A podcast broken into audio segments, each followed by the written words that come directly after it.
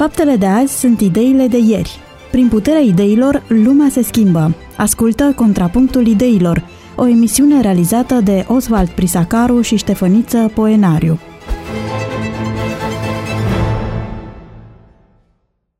Pe 94,6 FM, de la această oră, Radio Vocea Speranței Brașov vă oferă o nouă ediție a emisiunii Contrapunctul Ideilor.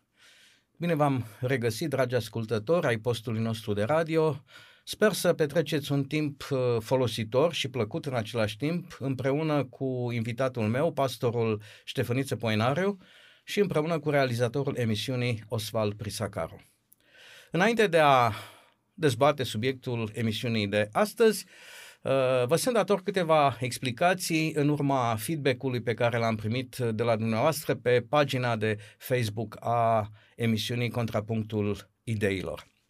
Au fost câteva întrebări legate de uh, primordialitatea ideilor, să spunem.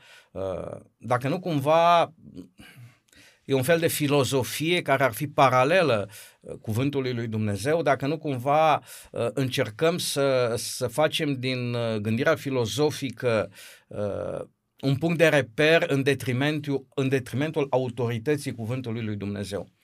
E bine, aș vrea să vă reamintesc că, că înainte de a exista omul, a fost o idee. Că înainte de a exista orice lucru fizic, el este și trebuie să fie o idee.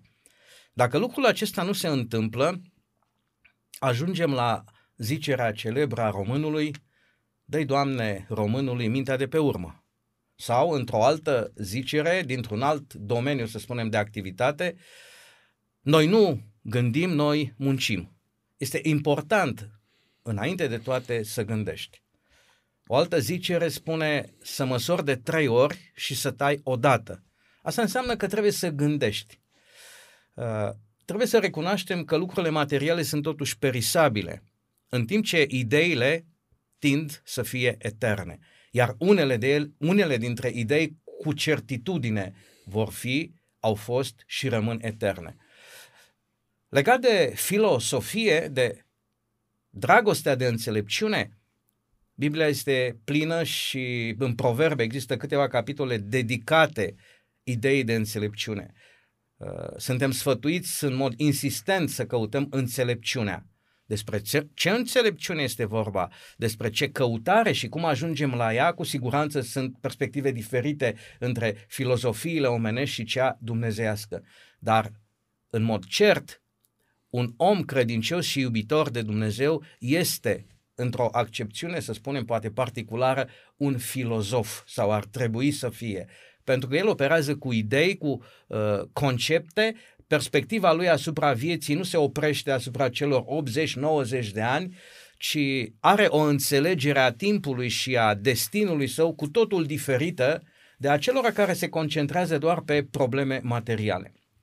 Domnule pastor, uh, Bun venit în această ediție a emisiunii. Bun găsit. Uh, sper că ascultătorii noștri, într-un fel sau altul, au fost sau nu vor fi mulțumiți de răspunsul pe care le l-am dat, dar uh, ceea ce ne mână pe noi în discuție și ne animă nu este ideea de a fi filozofi, nu ne asumăm, cred că, uh, o asemenea încumetare, ci doar cred că anumite chestiuni trebuie dezbătute, privite din tot felul de unghiuri, în așa fel încât poate idei, nuanțe și uh, perspective noi să ne fie oferite în contextul timpurilor pe care le trăim și în perspectiva evenimentelor care merg ceva mai repede decât ne așteptăm noi. Uh, discuția din, uh, de la această întâlnire va fi generată de faptul că luna aprilie a acestui an a fost puternic marcată, ca în fiecare an aproape, de, de evenimentul religios fundamental și principal al creștinismului și anume Paștele. Luna aprilie a debutat cu o sărbătoare a Paștelui și se va încheia la limita dintre uh, aprilie și iunie cu uh, sărbarea uh, Paștelui de cealaltă ramură mare a creștinătății de către ortodoxie. Este un eveniment uh, suficient de important ca să-i putem dedica o oră de discuție, măcar o oră. Credeți că exagerez? Că acest eveniment uh, este atât de bine înțeles și de însușit de creștinii uh, ortodoxi, protestanți, catolici, de creștinătate, încât să uh, nu trebuiască să discutăm? Oamenii sunt mai liniștiți în perioada asta pandemică și parcă au înțeles câte ceva despre sărbătoare.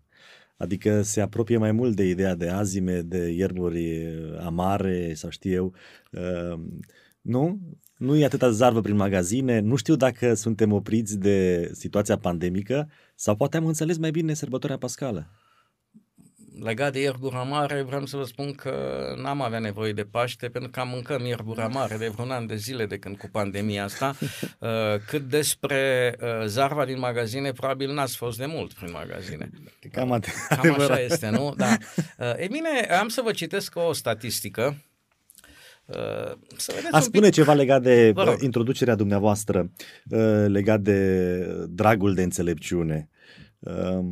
Metanoia, schimbarea, pocăința are loc la nivelul minții. Adică fără ca mintea să capete un conținut nou, prin revelație, spune noi, din partea lui Dumnezeu, din inițiativa lui Dumnezeu, prin căutarea omului de către Dumnezeu, nu se întâmplă nimic orice lucru nou care, orice lucru nou care se întâmplă, se întâmplă în urma ideii, în urma cuvântului. Creația a fost realizată prin cuvânt. Ehm, de aceea dragul acesta de înțelepciune uh, definește până la urmă și mântuirea. Sfânta Scriptură spune că viața veșnică este ca omul să cunoască pe Dumnezeu. Cum să-L cunoști? Avem acces la cuvânt cuvântul care provoacă apoi experiența.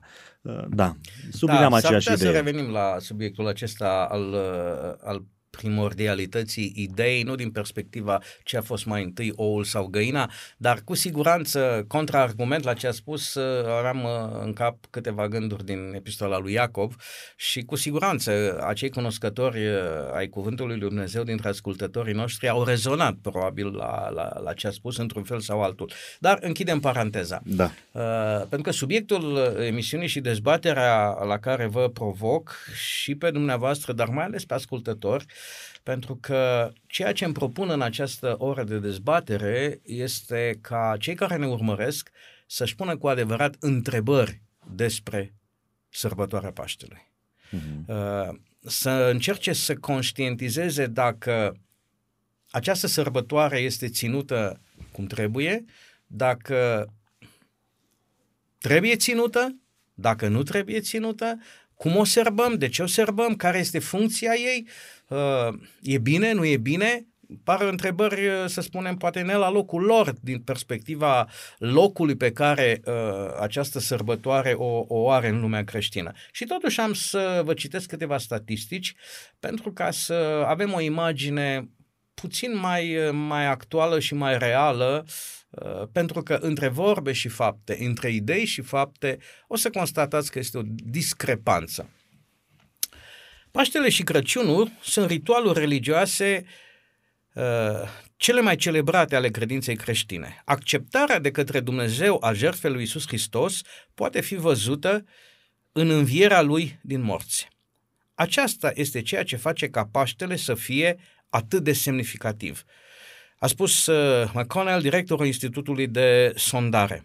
Uh, acest institut se numește Lifeway Research. Cu toate acestea, în mod surprinzător, mulți dintre cei care se numesc creștini nu au nicio intenție de a merge la slujba de Paști.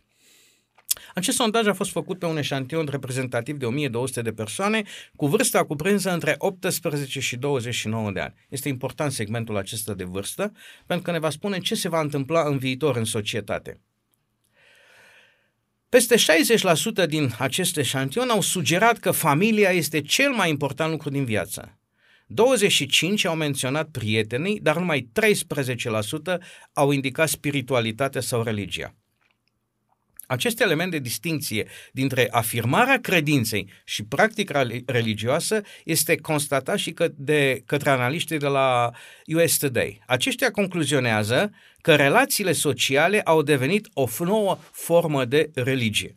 Este o, o constatare foarte importantă aceasta.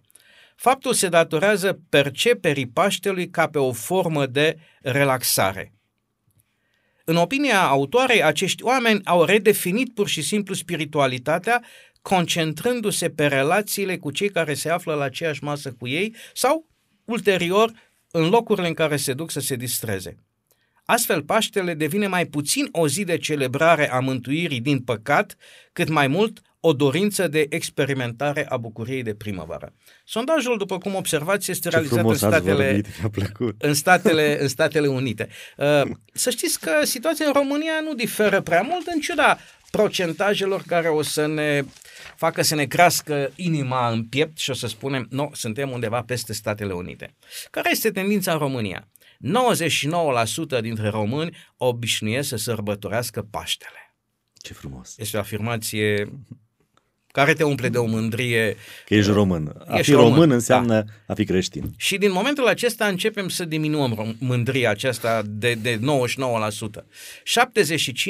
75% merg la slujba de înviere. La întrebarea cât de importantă sunt tradițiile de sărbători, 61% au răspuns că sunt foarte importante, 31% că sunt importante. Aceste statistici asociate cu cele care menționează că 89% dintre români se consideră a fi religioși, însă doar 33% s-au spovedit și numai 10% au ținut postul integral, arată că și în România discrepanța dintre afirmarea religiei și practicarea ei este o realitate. Uh, lăsăm deoparte statisticile și aș propune să începem cu, cu începutul, adică cu originea Paștelui. Uh, pentru început, trebuie să afirmăm un lucru pe care creștinii l-au în, uh, în minte și uh, aș vrea să rețină că îl vom dezbate și anume că Paștele creștin este altceva decât Paștele uh, iudaic. Uh, vom vedea dacă acest lucru are o bază biblică sau nu. Dar ca sărbătoare, Paștele este o instituție uh, a evreilor. Ne puteți uh, recapitula, să spunem, uh, momentul în care acesta este instituit și care a fost funcția uh, sărbării, uh, instituirea acestei sărbători? Uh, să pornim poate de la etimologia cuvântului, da? Uh, ideea de Paște vine din latină, dar bine, și latinescu vine din ebraică. Uh, Paștele cumva s-ar numi Pesach, care vine de la Pasach, care înseamnă a trece peste. Adică în istoria poporului Israel a fost un moment în care uh, cineva a trecut peste ceva. Iar dacă ne aducem aminte de ieșirea, de scoaterea poporului Israel din uh, robia egipteană, după intervenția lui Dumnezeu prin Moise, după anumite plăci care au căzut peste egipteni, inima lor și faraonului rămânând tot împietrită, Dumnezeu în plaga 10, în ultima plagă, îi spune dacă nu vei lăsa poporul să plece, întâiul născut. Uh, ideea de întâi născut în Scriptură este una profundă pentru că cumva îl reprezintă pe Hristos, e un fel de tipologia omului, omul ca reprezentant al umanității, ce întâiul născut va, îți va muri. Și interesant este că uh, Dumnezeu le dă și cumva un vaccin uh, celor din poporul uh, Israel și le spune că dacă își vor vopsi ușiorii ușii uh, cu sânge, atunci va veni îngerul morții, va veni îngerul lui Dumnezeu și peste casa vopsită, da, peste ușa vopsită, peste acea casă va sări, va trece peste, iar copilul din casa respectivă nu va muri. Așa s-a și întâmplat. Uh, copiii uh, în casele cu uși vopsite cu sânge au, uh, au scăpat, iar copiii uh, egiptenilor au murit, primii, primii născuți.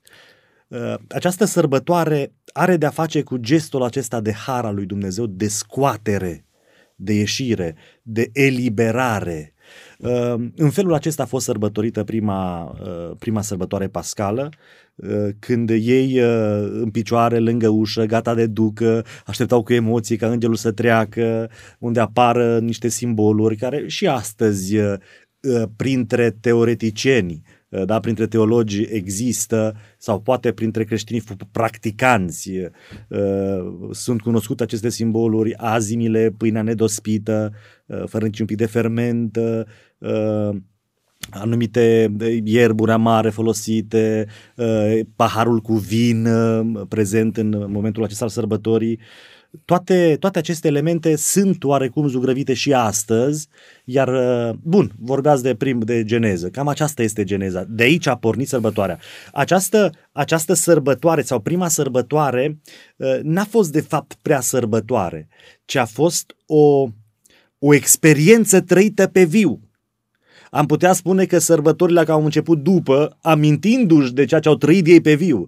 Și apoi, uh, în ideea de sărbătoare, comemoram uh, izbăvirea sau comemoram uh, puterea lui Dumnezeu prin care noi am fost trecuți peste, adică izbăviți și apoi am fost scoși din, din Egipt. Dar prima, primul moment în care putem vorbi despre Paște, momentul acesta a fost unul foarte ancorat în realitate pentru că a fost o experiență pe bune, pe viață și pe moarte.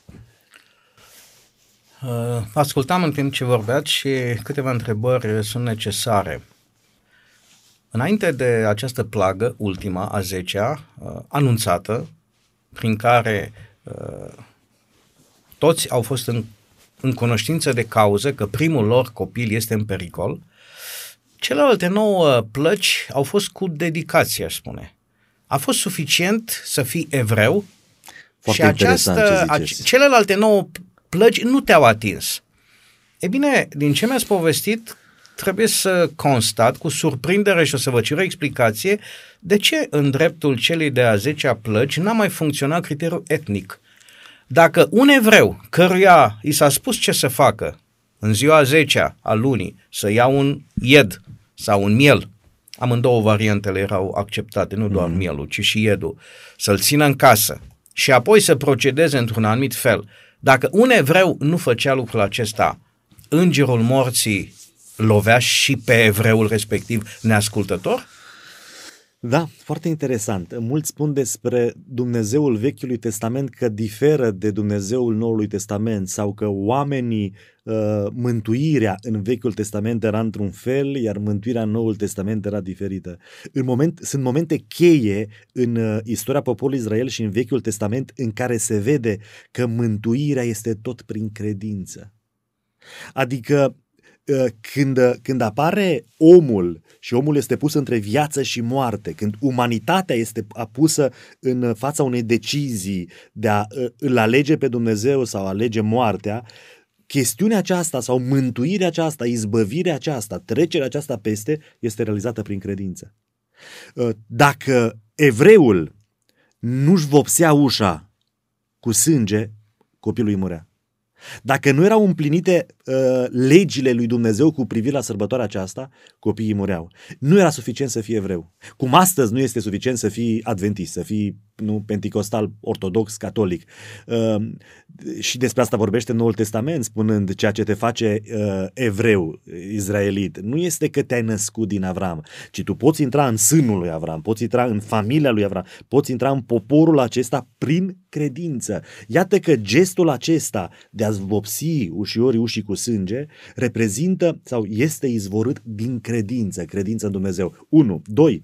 Uh, există tot felul de tradiții cu privire la Uh, ce, ce scria acolo deasupra uh, ușii, uh, numele familiei. Uh, sunt descoperiri arheologice și în Israel, în care casa uh, Ben, uh, știu, Iosif, fiul lui Iosif, uh, numele erau trecute de obicei pe ușă.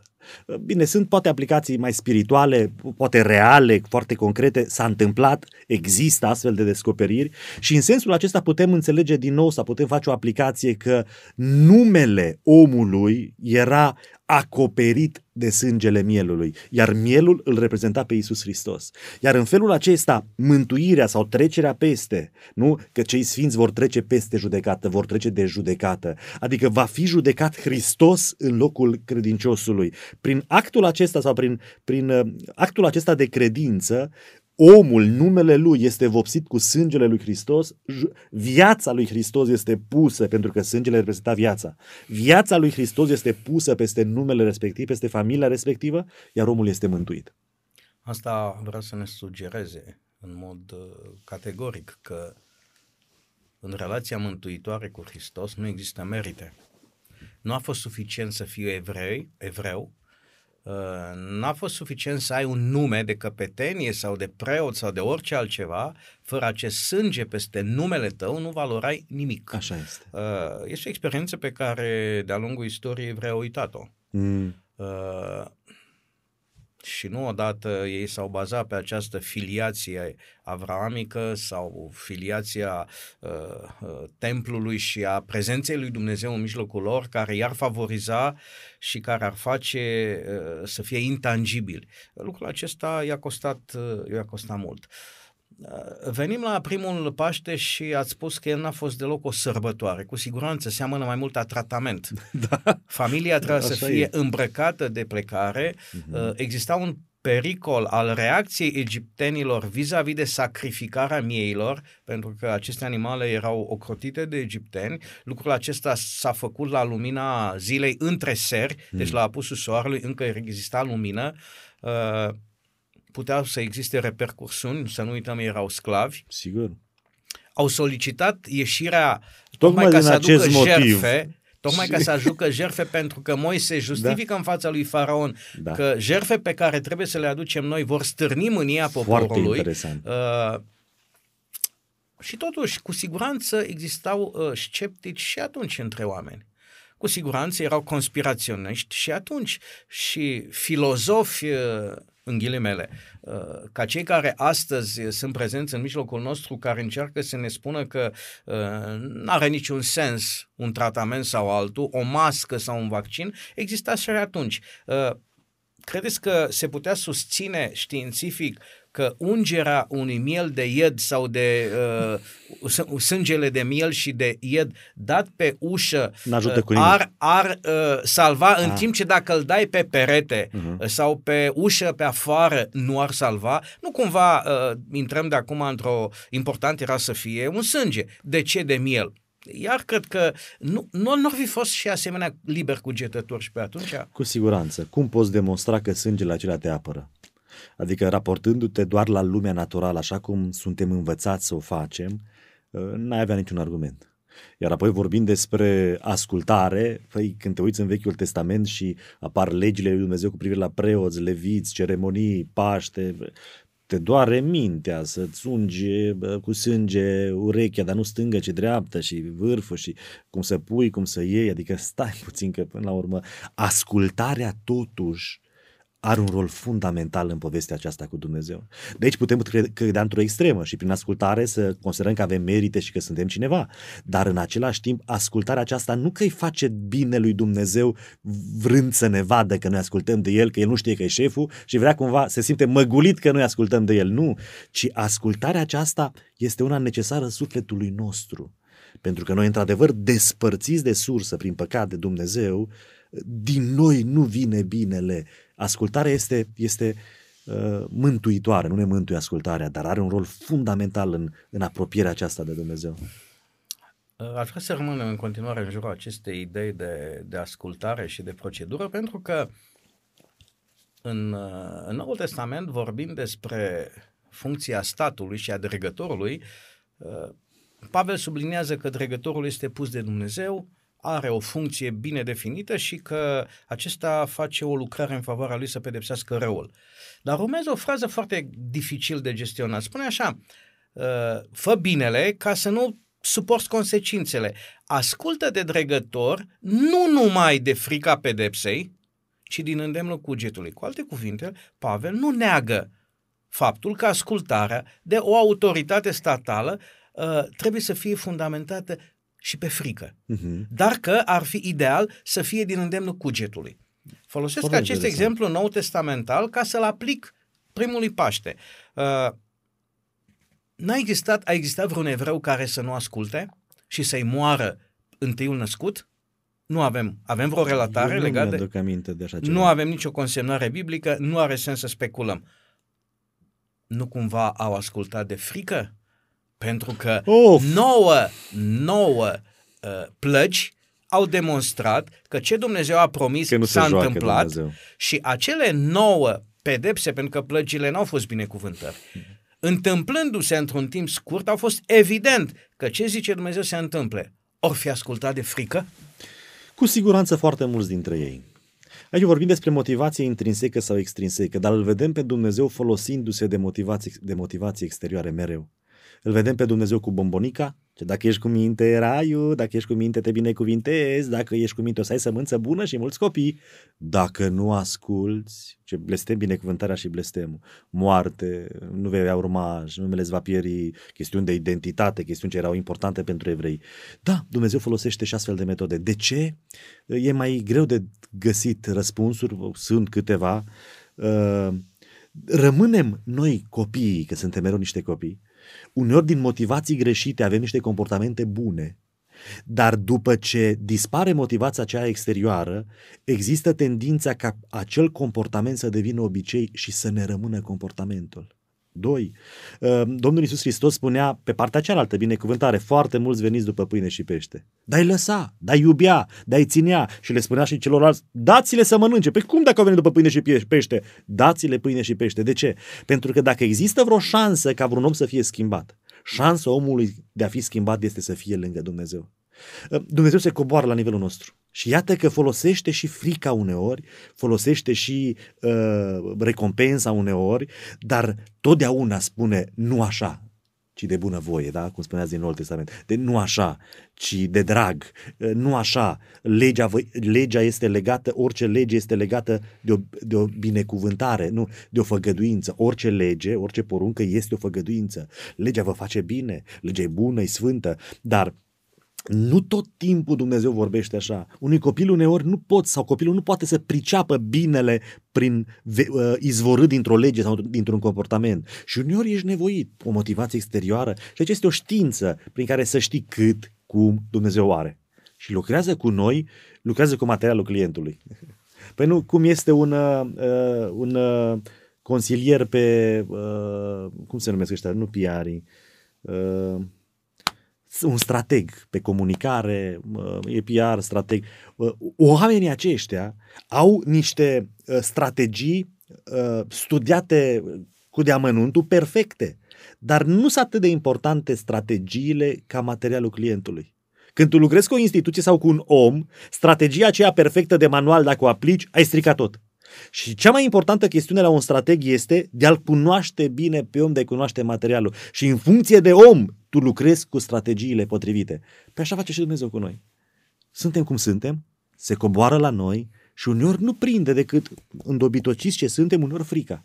Nu ne lasă în frică, ne spune că drumul e altul, ă, finalitatea drumului e alta și că noi trebuie să ajungem acolo. Dar și eu cred că mulți au făcut-o din frică. Uh, ținem cont de nivelul de educație a celor timpuri, cu toate că Egiptul era cea mai uh, înfloritoare civilizație a celor vremuri. Dar robii totuși... Dar robii erau robi. Da. Cu toate acestea, uh, observați că robii trăiau în case. Au preluat de la egipteni. Ei, uh-huh. robii locuiau în case. Uh-huh. N-aveau alte drepturi. Uh-huh munceau cum munceau, uh, erau exploatați, dar uh, dintr-un anumit uh, punct de vedere erau niște robi civilizați în raport cu ce se întâmpla în restul lumii de la, din acele timpuri. De frică sau din încredințare, cert este că Dumnezeu a privit cu plăcere la cei care au făcut de frică da. lucrul acesta. Încercăm o, o, o translatare a acestei idei în, a, în acest secol, în secolul 21, uh, credeți că și astăzi uh, Dumnezeu poate privi cu, cu aceeași, uh, să spunem, cu nu, nu vreau să folosesc cuvântul cu iubire, cu aceeași înțelegere asupra unor oameni care ar asculta de frică, neînțelegând? Sunt sigur că da, în funcție de etapa în care este omul. Uh, sunt etape intermediare în care Dumnezeu, în coborârea lui spre om, se bucură de orice sclipire de bine. Și totuși textul biblic, eu știți că eu trebuie să am funcția aceasta foarte bine, de, a vă, foarte bine. de a vă contrazice uh, în dorința În iubire a... nu este teamă, frică. Da, uh, nu numai ce nu vine din încredințare, Este păcat, zice Noul Testament. Dar din încredințare, când ți-e frică, tu ești sincer și ai o încredințare de, de, de, de, de nu te vezi. Uh. Pentru că e percepția ta greșită despre Dumnezeu, nu? Și fiind percepția ta greșită despre Dumnezeu, ai anumite comportamente. Uh, da, cu cât îl cunoști mai bine pe Dumnezeu, se schimbă percepția ta despre viață și comportamentele tale. Impozitele plătite de frică sunt acceptate? De stat? Da. Nu întreb acum pentru că uh, nu s-a făcut niciun sondaj și sunt surprins. Uh, care este sentimentul pe care îl avem ca cetățeni la întrebarea dacă ne plătim impozitele din îndemnul cugetului uh, da. sau de frică? Da. Pentru că suntem momiți. Cine plătește la început de an 5%, 10%? Cine se grăbește da, să dea da. banul? Tot felul de bombonele de pe bombonele, care le aruncă da. statul în ideea de a, de a obține mai repede banii de la noi. Și totuși îi dăm de frică. Ar fi interesant ca statul să zică nu mai primim banii care vin din frică. Uh, bine, asta nu s-ar putea testa decât într-un singur fel, anularea penalităților. Abia atunci s-ar vedea Dacă... ce e din îndemnul cugetului. Dacă n-ar mai exista penalități pentru neplata impozitelor, uh, abia atunci s-ar vedea cât este din îndemnul cugetului dintr-o conștientizare a nevoii că funcționarea statului consumă bani. Dar mă tem că am fi falimentar în secunda Sigur. 2. Uh, viața în sine, legea este de fapt descrierea ADN-ului, uh, legea, descrierea ADN-ului vieții.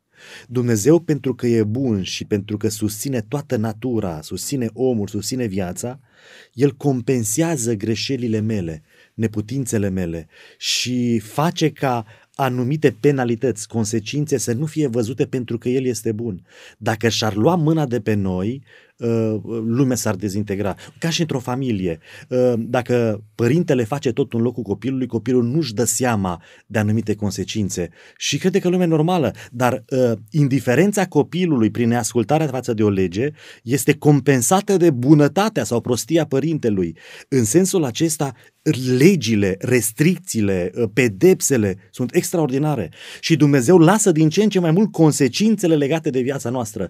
Apărând consecința, învățăm lăsăm, neapărând consecința, pe rău nu-i rău. Rău e rău că doare, rău e rău că, mori, că murim. În sensul acesta avem nevoie de astfel de margini. Uh, unicitatea primului Paște stă și în faptul că acesta a fost jertfit de fiecare individ, de fiecare familie sau prin unire de două sau mai multe familii pentru a consuma întreaga cină pascală da. acasă. Uh, odată cu instituirea uh, legământului dintre Dumnezeu și evrei la Sinai, uh, prevederile au fost clare. Paștele nu se mai, nu se mai serbează acasă. Uh-huh. Ci în locul pe care Dumnezeu l-a indicat, în locul pe care ulterior a, a fost cortul și apoi va fi, va fi templu. Împreună cu alte două sărbători, sărbătoarea de Paște necesita prezența întregului popor la, la, la templu. templu. La templu de-a lungul Vechiului Testament, pentru că trebuie să, să avansăm, există doar câteva relatări a acestei sărbări la Sinai uh-huh. și apoi ocazional pomenindu-se că n-a mai fost sărbare de nu știu când. Uh, nu există multe relatări cum s-a întâmplat, ce s-a întâmplat în perioada robiei, uh-huh. au sărbat, n-au sărbat Paștele evrei. Întrebarea cu care vrem să trecem către uh, Paștele din anul morții Mântuitorului, este dacă evreii înțelegeau simbolistica pas- Paștelui.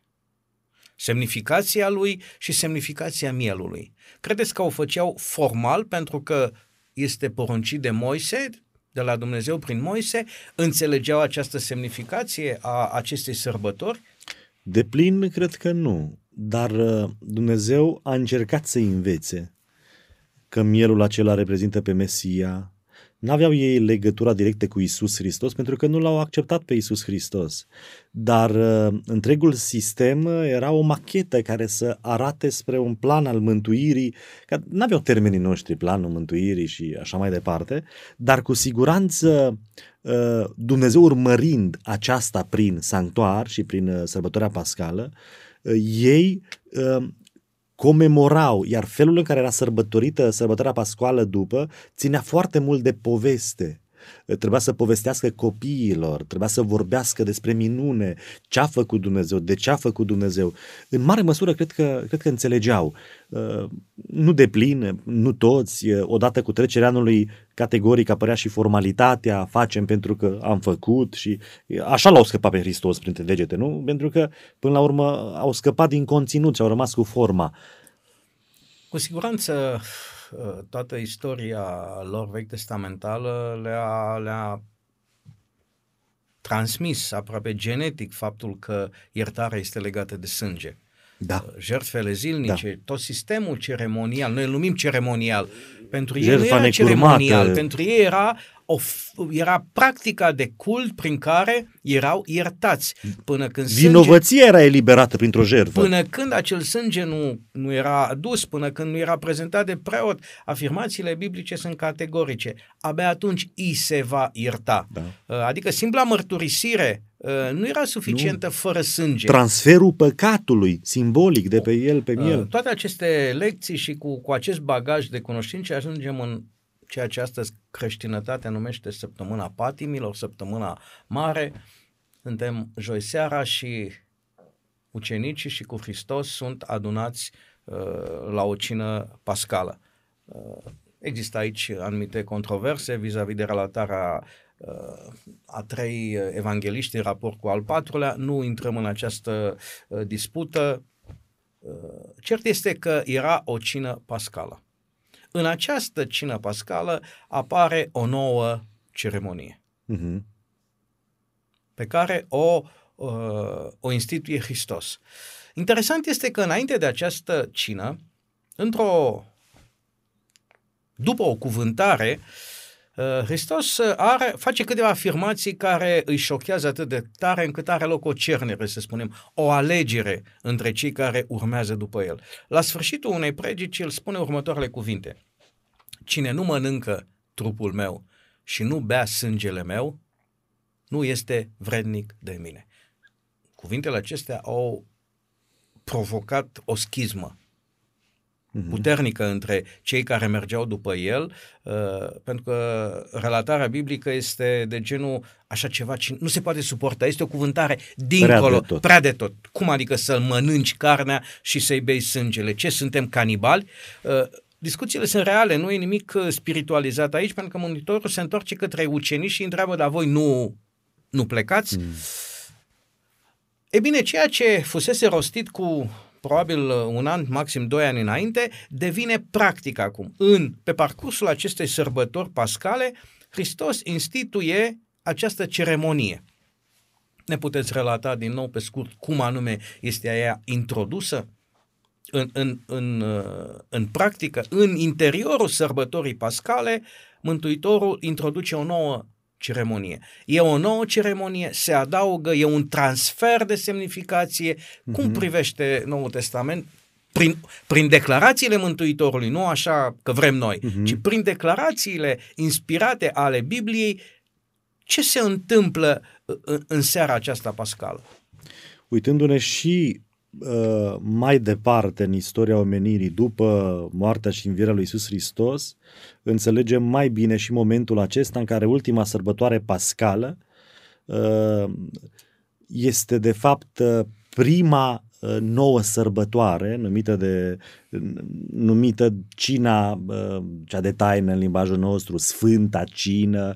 Uh, Este un moment în care Hristos se apleacă înaintea ucenicilor și începe să-i spele.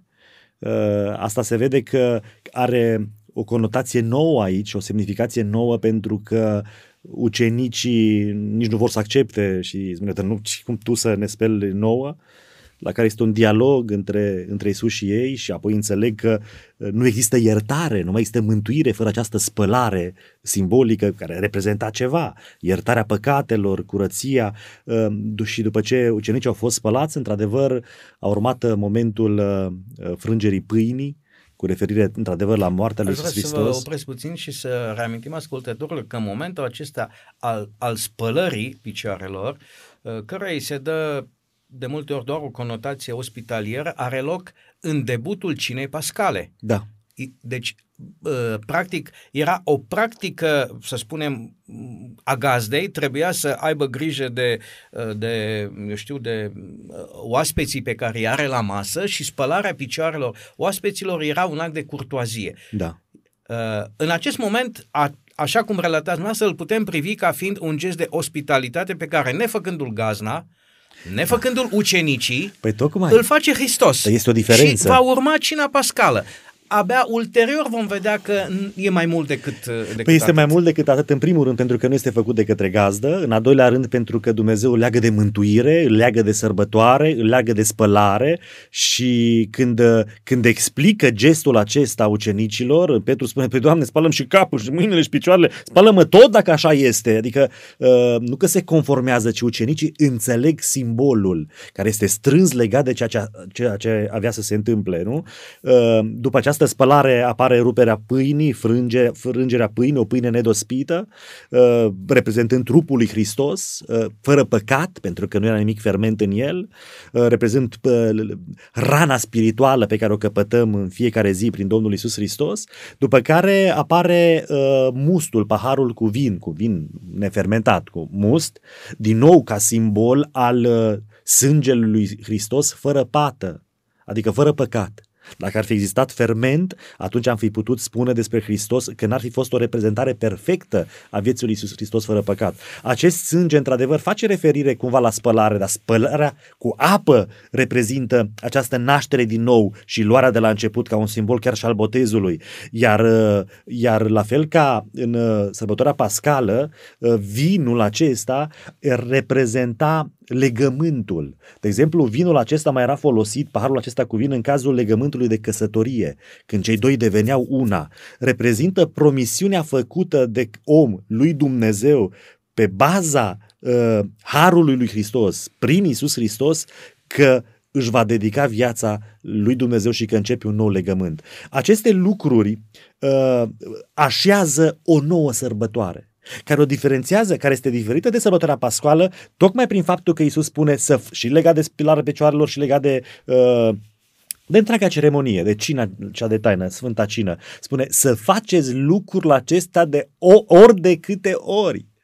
Deci deja nu mai vorbim de o dată pe an, nu mai vorbim despre Liluana Nisan, prima lună din calendarul iudai, nu mai vorbim despre ziua 14 ci vorbim despre o realitate nouă care capătă și semnificații noi. Spune, să faceți lucrul acesta spre pomenirea mea ori de câte ori veți bea din el, să vă aduceți aminte într-adevăr de uh, ieșirea din păcat, de moarte, de înviere și de a doua venire.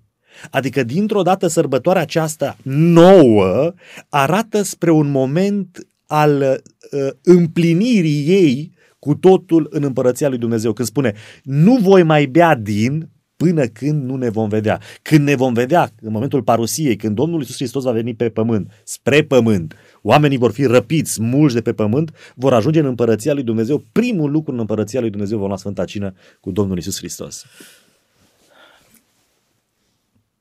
În momentul în care Mântuitorul îi răspunde lui Petru legat de disputa cât să speli și cum să speli, uh, Iisus transferă cinei uh, de la sărbătoarea pascală uh, o anumită problemă legată de cine are dreptul să o ia. Paștele nu putea fi luat de un evreu. Corect. Înainte de a putea lua Paștele, un evreu, un om trebuia să fie tăiat, tăiat împrejur și prin asta devenea evreu. Mm-hmm. Nu e o chestiune etnică. Din nou trebuie să subliniat ascultătorilor noștri istoria de format, înțelegerea noastră. A fi evreu nu este o chestiune de etnie. Mm-hmm. În poporul lui Dumnezeu antic intrau toți robii născuți de parte bărbătească prin faptul că erau tăiați împrejur. Uh, nu mai vorbim de, de toți copiii născuți de roabe de diverse etnii care erau automat considerați evrei. Nu este o chestiune etnică, așa cum, uh-huh. cum s-a vehiculat sau se înțelege greșit uh, de mulți astăzi. Transferă această proprietate Sfintei Cine. Uh-huh. Lui Petru îi spune, cei care s-au scăldat uh-huh. au trebuință doar de spălarea picioarelor. Dacă nu te-ai scăldat este inutilă și deloc de recomandat spălarea picioarelor. Mm-hmm. Așadar, botezul de care discutam Foarte în legătură cu, cu păcatul primordial, uh, strămoșesc, este uh, legat de chestiunea aceasta. Dacă nu te-ai botezat, uh-huh. nu are sens să participi la cină. Dacă nu te-ai botezat, trebuie să te speli cu totul. Dacă te speli cu totul, deci, te, bo- întâi te trebuie botezi. să te speli cu totul. da. Acum, uh, în timpul care ne mai rămâne, încercăm să, să vedem dacă această transferare de semnificație și de lărgire de semnificație, pentru că de la eliberarea din Egipt se transferă semnificația către eliberarea din păcat, uh-huh. cu împlinire la revenirea Mântuitorului, la parosia, la faptul că pentru veșnicie această cină va rămâne ca un monument de amintire, E bine, în, în istoria evoluției creștinismului, în primele secole s-a simțit cu putere nevoia de a rupe cu uh, religia mozaică. Faptul că evreii l-au omorât pe Hristos, da. faptul că evreii l-au, uh, l-au repudiat, uh-huh. uh, a făcut ca în interiorul creștinismului primar să existe această nevoie de a rupe cu, cu iudei, cu credința lor cu toate că Noul Testament arată o continuitate, iar uh, ceea ce susține Pavel în Romani cu privire la întoarcerea evreilor și la faptul că Dumnezeu este credincios făgăduințelor și promisiunilor sale, la faptul că în continuare uh, evreii au un loc special în inima lui Dumnezeu, nu pot fi negate de, de cercetătorul atent al cuvântului lui Dumnezeu. Ei bine, putem vorbi de o instituire în Noul Testament biblic vorbind, Nu. de o instituție, de o sărbătoare a învierii sau este uh, un accent pus pe cină și pe Paște uh, pentru a te rupe de Paștele evreiesc? Când vorbește Sfânta Scriptură despre înviere, aduceți-vă aminte că vorbește despre ziua întâi a săptămânii sau despre a treia zi după moarte. Adică prin uh, această uh, Un moment. Da. Sunt dator să fiu în continuare O să zicem. câinele de pază, Da, da, nu da, al da, da. democrației, Da, da, că da. nu e vorba de asta. Că nu era, atunci a picat să fie în ziua întâi, că nu, nu era în numai ziua... că s-a întâmplat pentru că Paștele uh, era în a 14-a zi a lunii Nisan, care putea să fie în orice zi a Da. săptămânii. Uh, evreii acum nu-și mai păstrează propriile ritualuri, Mhm. păs- uh, fixându-l de fiecare dată uh, s- uh, sâmbătă. Uh, ei bine, Pavel însă face niște afirmații despre înviere fundamentale pentru creștinism. Nu putem trece cu vederea. Dacă nu a înviat Hristos, Degeaba. zadarnică este credința noastră. Adică învierea este, uh, cum să spun, partea vizibilă a credinței. Dar nu este legată de o sărbătoare și de o zi. De o zi. Adică de o zi o cumva este, dar tocmai prin faptul că Scriptura zice uh, în ziua întâi a săptămânii atunci a fost învierea sau în a treia zi după, nu-i dă nume, nu-i dă un, uh, nu atașează de, de, de ea, de eveniment, o sărbătoare anume. Dar de ce există înviere? De ce este înviere? Pentru ca să existăm noi. Pentru că a existat o moarte, Și nu? pentru că a existat o moarte, da, corect. A, adică ceea ce uită, nu uită, pentru că în scrierile patristice există accentul bine pus Bun. a- asupra morții, pentru că fără moartea lui Hristos, rasa umană nu avea nici o șansă. Pe nici înviere nu exista, nu exista nimic. Nu exista Categoric. nimic. Deci uh, accentul ar trebui să se întoarcă înapoi pe moarte. ceea ce spune spre moarte, Mhm. Nu spre înviere, pentru că nu prin învierea lui Hristos suntem noi mântuiți. Nu învierea ne iartă păcatele. Bun, nu învierea, nici moartea. Moartea, prin moarte suntem împăcați, avem acces la Dumnezeu, dar totuși ce ne oferă mântuirea este viața lui Isus Hristos desăvârșită. Bun, uh, deci uh, în, până în secolul II apare ideea de sărbătoare pascală creștină. Da? Părinții bisericești prin secolul II identifică această ruptură pentru că, bine, erau iudaizanții care sărbătoreau sărbătoarea pascală și foarte bine făceau, că ei au ieșit din Egipt. Adică și astăzi bine fac. Și noi dacă vrem bine facem să sărbătorim, dacă tot vrem să Adică sărbătorim vreți să Paștele. spuneți că nu este un păcat să sărbătoresc Pe Paștele. cum să fie păcat? Dacă eu zic că sunt uh, iudeu, da? Iudeu spiritual, că am intrat în poporul uh, iudeu prin tăierea inimii, nu? Prin uh, botez, Este prin argument apă. biblic. Așa Ok. devii iudeu. Și mă identific cu iudeii, de ce să nu mă bucur și eu de istoria lor care să fie și istoria mea? Și să țin Paștele când îl țin ei. Adică categoric, este biblic, cum să fie greșit dacă eu sărbătoresc cum spune Biblia. Ideea este că n-apare Paște creștin, nicăieri în Biblie. Găsim asta pe la părinții bisericești datat prin secolul II aproximativ, erau tot felul de dezbateri, uh, de exemplu, când pica odată cu uh, sărbătoarea pascală iudaică, uh, biserica creștină muta cu o săptămână, fără niciun argument. Fără niciun... doar să nu fie la fel. Ați spus de ce, că nu vreau să se identifice, iudeii erau văzuți într-un anumit fel. După care, prin primul, în primul Consiliu de la Nicea 325 apare o dezbatere cu privire la, uh, la datare, la zi și se otărăște echinopțiul de primăvară 21 martie, prima lună uh, plină, prima duminică după prima lună plină. Merge chestiunea asta împreună cu Biserica Ortodoxă Catolică până în 1500 uh, și ceva, după care când se schimbă calendarul Iulian cu Gregorian, ortodoxii nu primesc calendarul acesta. Din momentul acela, de secolul XVI, încep să fie sărbătorile diferite, însă tot timpul ortodoxi au gândit, măi, hai să trecem înapoi cu catolici să sărbătorim.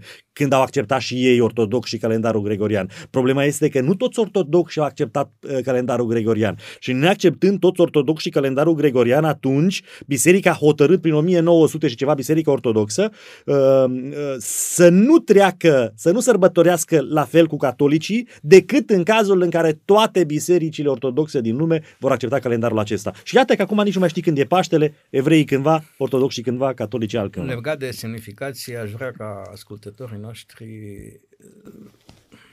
să nu creadă tot ce văd, tot ce aud, să pună mâna pe Evanghelie, este liber, încă se poate cumpăra. Încă. Și ar fi păcat să nu citești. Aș vrea să le spun uh, tuturor creștinilor, indiferent de nuanță religioasă, că ideea de înviere în Biblie este legată de cină și nu de Paște. În Ioan 6 cu 54 este un text uh, minunat. Mântuitorul declară, de sunt cuvintele lui, cine mănâncă trupul meu și bea sângele meu are viață veșnică și eu îl voi învia în ziua de apoi. E o legătură nu zice directă. cine mănâncă mielul. Da. Mielul a fost jertfit.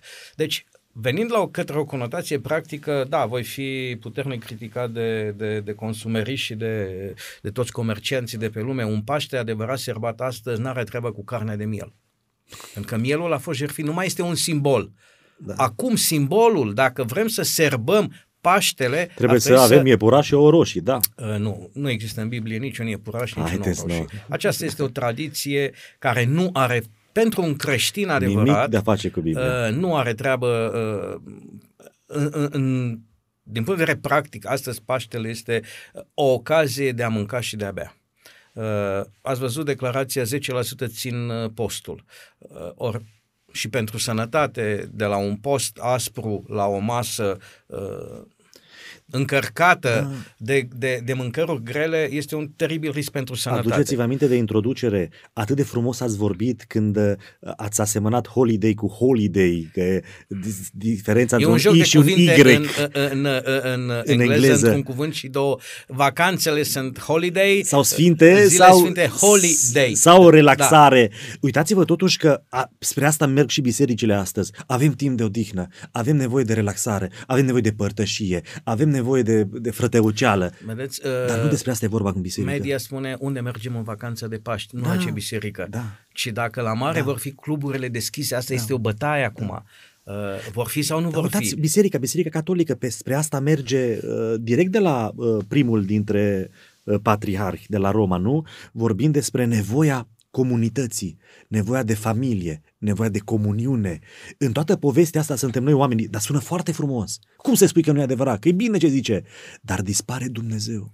Dispare da, avem închinarea. nevoie de, de, o, o, de, o, de o reconsiderare a relațiilor în familie. cu Categoric, deci siguranță. ce poți să spui? Iată că uh, timpul acesta de pandemie a arătat că familiile sunt în suferință, Așa este. că multe divorțuri s-au produs pentru că cei Păi doi și atunci- stând prea mult împreună au constatat că Da, nu se au mai înțeleg. cazuri. Păi și atunci n-au dreptate oamenii, și să, adică ce e mai bine? Să mergi la biserică, ai un ritual, uh, îi mănânci din pâine și din vin, adică ce e mai bine? Un ritual s- făcut, săvârșit sau o relație cu nevasta și copiii să fii bine acasă? Și dacă te gândești așa și zici, chiar așa mă, ce a biserica asta cu ritualurile lor? Important e să fii om. Da, Dar e- problema este că centrați fiind pe om și pe dorința de a fi oameni, uitând că dându la o parte pe Dumnezeu, noi devenim din ce în ce mai răi. Ritualul nu are putere în sine, dar ritualul acela păstrează conținutul, binele și ne ajută să fim buni. Ce ați recomanda unui creștin? E o întrebare complicată. Ori de câte ori se poate să servească cina Domnului, să participe. Sărbarea Paștelui este un păcat? Nu este un păcat, nu este un păcat. În ciuda uh, tradițiilor păgâne care au uh, penetrat în, în uh, ce înseamnă tradiții pascale? Ar fi Că n-au păcat, nicio treabă cu ar fi semnificația păcat să biblică. spunem că Paștele creștin există sau este fundamentat pe Biblie. Ar fi păcat să spunem asta că nu spune Biblia. Dar să sărbătorești uh, o chestiune ce este atât de legată de iudei uh, nu este o chestiune rea. Uh, Adică te poți identifica cu evrei, dar măcar ține Paștele când îl țin evreii, da? nu când țin alte confesiuni. Iar când vorbim despre uh, alte credințe, fiecare în credința lui, este o chestiune pe care Dumnezeu o apreciază. Când vede Dumnezeu un ortodox că își ține sărbătoarea pascală, uh, nu e întristat. Când vede un catolic că își ține sărbătoarea pascală, Dumnezeu nu e întristat, ci vede în coborârea lui la noi, în experiența noastră, vede uh, dorința omului de Dumnezeu, de izbăvire, A zice când că- îl ține cum trebuie. A zice că Dumnezeu nu e întristat pentru cine ține Paștele așa cum îl ține, Se bucură. câtă vreme este o ținere a Paștelui privind la Hristos. Foarte important. A, dacă important. Paștele este doar o ocazie de a mânca E și dezgustat. de a bea, mă tem că nu are de a Îmi face pare cu rău că i-am făcut, creștinismul. zice Dumnezeu, da. Așa cum în alte locuri spune uh, nu pot primi jertfele voastre. Așa este. Mă uit cu dezgust la ele. Nu-mi trebuiesc jertfele voastre.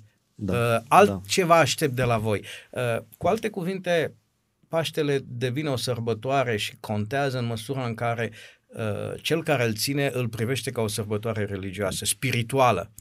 Nu la ocazie de... Nu e rău să iei vacanță. Nu Corect. este absolut necesar să ai vacanțe, este absolut necesar să te simți bine și să ai părtășie. Uh, vorbeam doar tangențial, am trecut uh, asupra subiectului că uh, mersul la biserică însemna acum 20 de ani, să spunem, și o ocazie de socializare. Da. Apariția smartphone-ului a făcut ca socializarea să se mute și să crească în, în uh, amplitudine și cei care veneau la biserică doar de dragul socializării, să spunem, uh, nu mai au de ce veni la biserică, Mhm. mm-hmm. pentru că socializarea uh, O avem la tot pasul. Putem să este avem. într-un fel sau altul, pentru că o socializare virtuală uh, nu poate înlocui o socializare fizică. Așa Contactul uman, uh, atingerea, vizualizarea persoanelor Așa nu este. poate fi înlocuită. Eu sunt pastor adventist. În biserica adventistă nu există uh, sărbătoare pascală. Există cina Domnului. În același timp, uh, uh, enoreașii pe care îi slujesc uh, uh, se bucură când văd în dreapta, în stânga, oameni din confesiuni diferite sărbătorind. Când te gândești la Hristos, în mod autentic dacă te gândești la Hristos și sărbătoarea centrată pe Hristos. La fel uh, răspund politicos, Hristos a înviat, adevărat că a înviat, pentru că este o bucurie, este, o, este un răspuns, ar fi frumos ca salutul acesta să fie zilnic, nu? Este certitudinea creștinismului, Sigur că învierea da, lui Hristos, sigur că da. este certitudinea că cei care trăiesc și au parte de o moarte asemănătoare Da. cu a lui Hristos în raport cu păcatul, Da. vor fi și ei înviați. Apoi, o biserică nu este condamnată dacă decide să aibă o sărbătoare de genul acesta. Nu? Biserica uh, uh, universală, în primele secole, au hotărât, hai să facem o sărbătoare.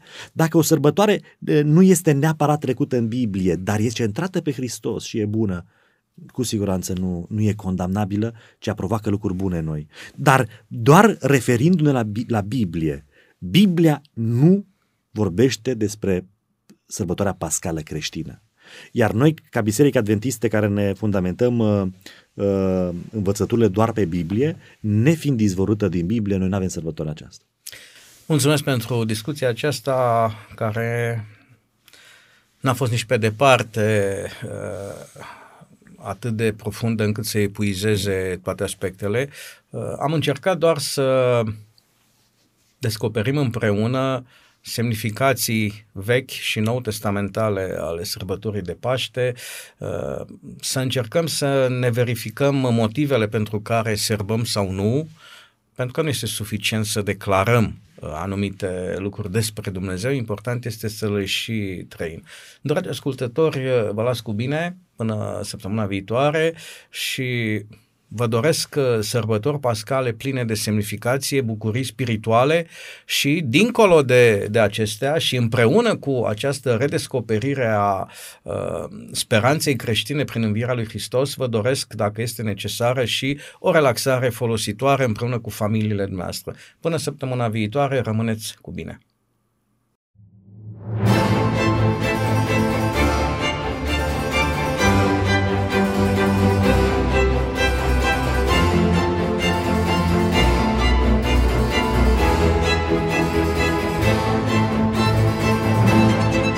Faptele de azi sunt ideile de ieri. Prin puterea ideilor, lumea se schimbă. Ascultă Contrapunctul Ideilor, o emisiune realizată de Oswald Prisacaru și Ștefăniță Poenariu.